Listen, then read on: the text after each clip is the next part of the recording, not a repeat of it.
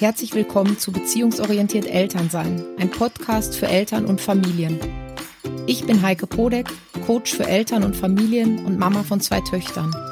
Hier dreht sich alles um den Familienalltag mit Kindern und den dazugehörigen Herausforderungen.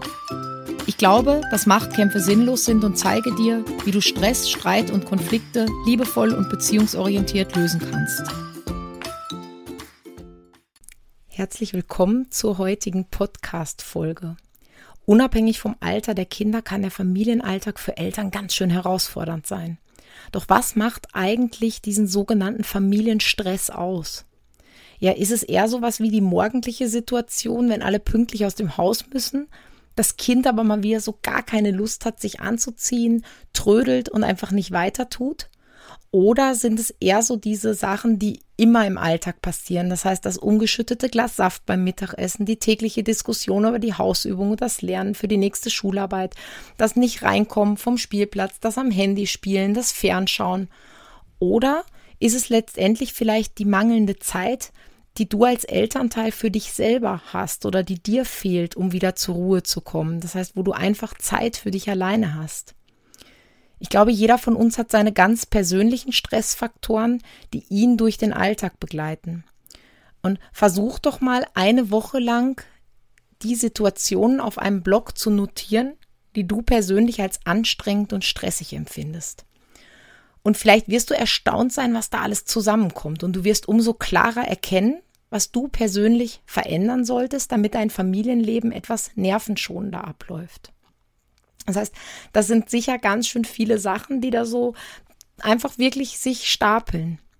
Und dann sind wir auch gleich beim nächsten Punkt. Denn anstatt jetzt diese Liste mit geschockter Miene zu betrachten und dich davon immer weiter runterziehen zu lassen, weil du vielleicht denkst, puh, ich kann ja eh nichts dran ändern und das ist echt viel. Und da macht mein Kind das und da ist der Hund und da ist mein Partner, ja, und da ist vielleicht noch der Nachbar und mein Chef ist auch noch blöd, ja, oder da sind die Aufträge, wo ich überhaupt gerade nichts für kann, wo ich nicht hinten nachkomme. Und außerdem habe ich viel zu wenig Zeit. Das heißt, ich kann gar nichts für mich machen.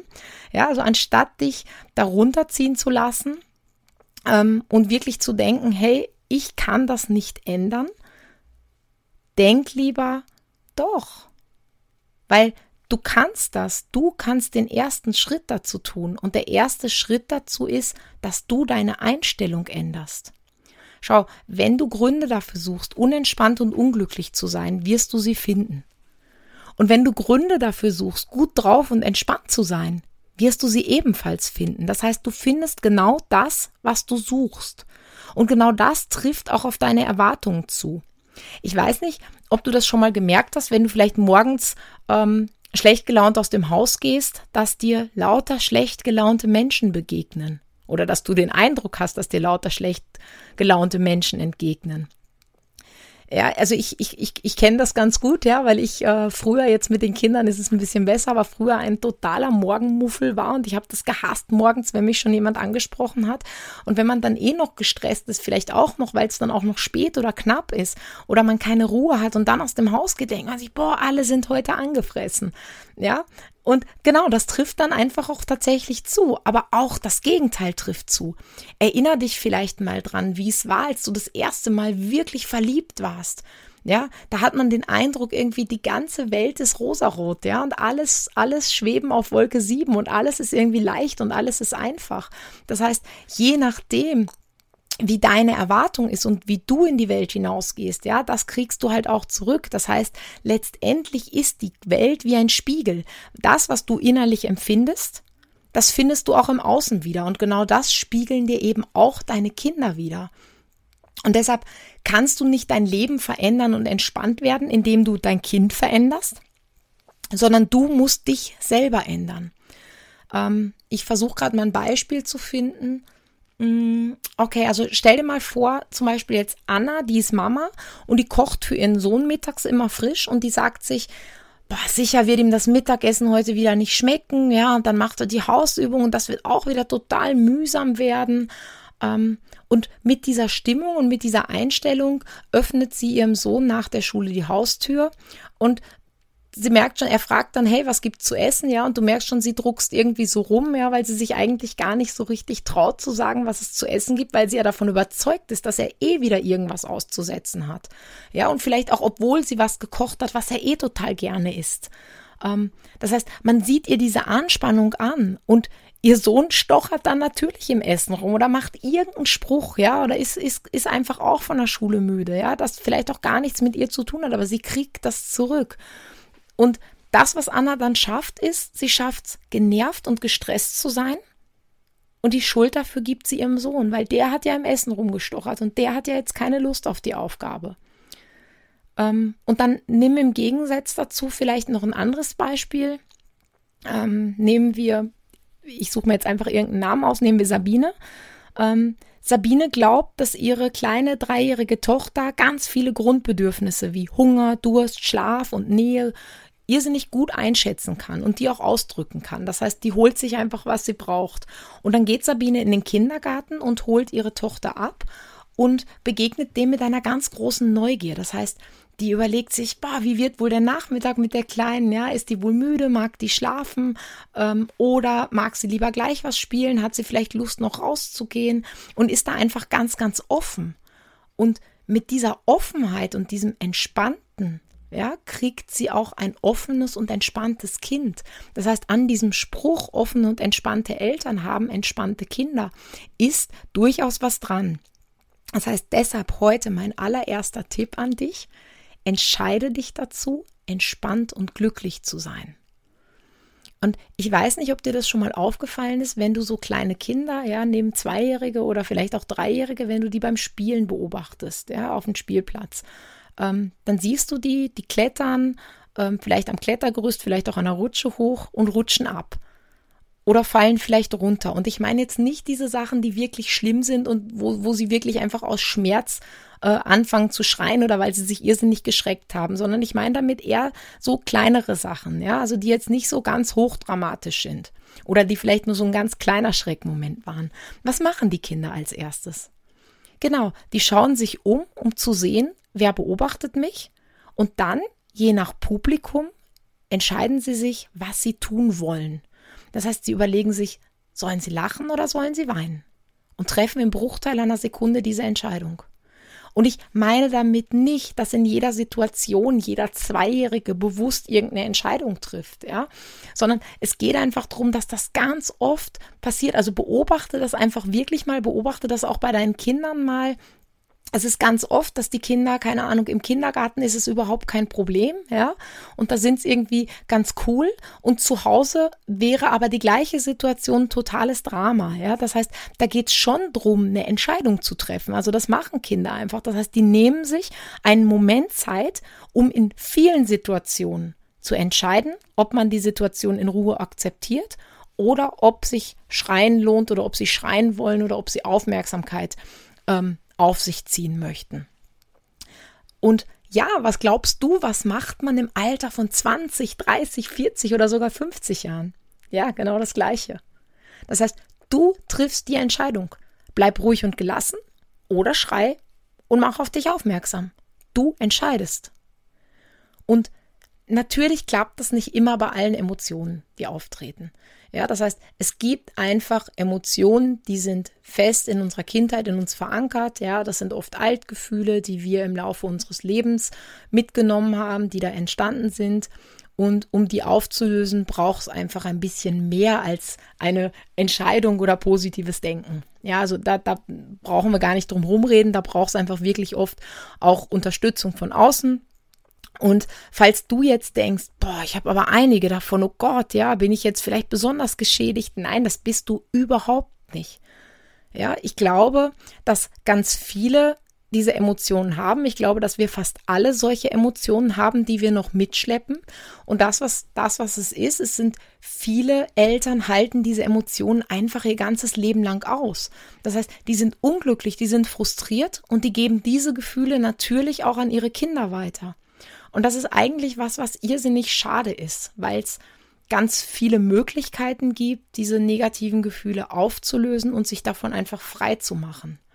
Ähm, ja, aber ich schweife gerade komplett ab hier. Das heißt, das, was ich dir eigentlich sagen wollte, in ganz vielen Situationen des täglichen Familienlebens kannst du allein schon den Stress rausnehmen, einfach indem du deine Einstellung änderst. Also indem du die Entscheidung triffst, entspannt und ruhig und gelassen zu bleiben. Und probier das wirklich einfach mal aus. Ich kann dir echt sagen, das lohnt sich. Ja, ich mag dir heute aber noch was anderes mitgeben, wie du in den Alltag mit deinem Kind deutlich mehr Entspannung und Gelassenheit reinbringst. Und zwar beobachte ich immer wieder viele Eltern oder hm, habe das auch tatsächlich in meiner Praxis oder im Coaching, ähm, die diesem Warum auf den Grund gehen wollen. Das heißt, Irgendwas läuft nicht wie geplant. Der Nachmittag mit dem Kind ist chaotisch genervt. Das Kind hört nicht das, was du sagst. Das Kind hat viele Wutanfälle. Ähm, das Kind reagiert unangemessen in den Augen der Eltern. Und das, was du dann machst, ist, du fragst dich, warum trödelt mein Kind nur immer? Warum hört es einfach nicht auf das, was ich sage? Warum ignoriert es meine Bitte? Warum räumt es einfach nicht auf? Warum funktioniert das ähm, bei den Kindern meiner Schwester, aber bei meinen eigenen nicht? Ja, was mache ich falsch? Das heißt, wir suchen die ganze Zeit nach diesem Warum, Warum, Warum, Warum, ja. Und da sind Eltern oft wirklich ganz fanatisch. Das heißt, die wollen Detektiv spielen und denen ist das ganz, ganz wichtig. Ähm, und das, was aber passiert ist, dass du dich mit diesen Warum-Fragen im Kreis drehen kannst. Das heißt, du wiederholst die in einer Spirale und machst immer weiter und strickst dich immer tiefer in dieses Warum hinein. Ähm, und es führt letztendlich zu keiner Lösung, weil auch wenn du das Warum hast, ähm, was tust du dann damit? Und die sind immer, wenn ich dann im Coaching sage, das Warum ist eigentlich ganz oft gar nicht so wichtig, dann sind sie oft erstmal verwirrt und sagen, wieso? Aber nur aus dem Warum kann ich auch die Lösung finden. Nein, das stimmt nicht. Und deshalb ist heute mein zweiter Tipp an dich. Anstatt die Frage warum zu stellen, stell die Frage was. Was kann ich daraus lernen oder was soll beziehungsweise was werde ich tun? Ja, das heißt, wenn dein Kind nicht hört, was du sagst, was kann ich daraus lernen und was werde ich tun? Ja, wenn dein Kind nicht aufräumt. Okay, was werde ich tun? Und zwar anderes als bisher. Ja, warum, anstatt zu fragen, warum trödelt mein Kind? Okay, was werde ich tun? Auf diese Weise gelingt es dir, konstruktive und oft auch kreative Lösungen zu finden für die Sachen, die dich aktuell stören, also die dir einfach Stress machen und die dich vielleicht auch nerven. Und ich mag am Ende jetzt wirklich noch mal ganz, ganz ehrlich mit dir sein.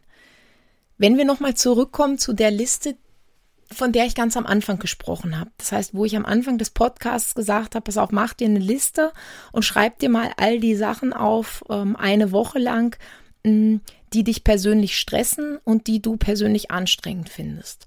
Wenn du dir diese Liste jetzt noch mal so vor deinem geistigen Auge irgendwie vor, vorführst, ist vermutlich einiges durch diesen positiven Blick schon weggefallen. Ja, es hat sich vielleicht irgendwas aufgelöst.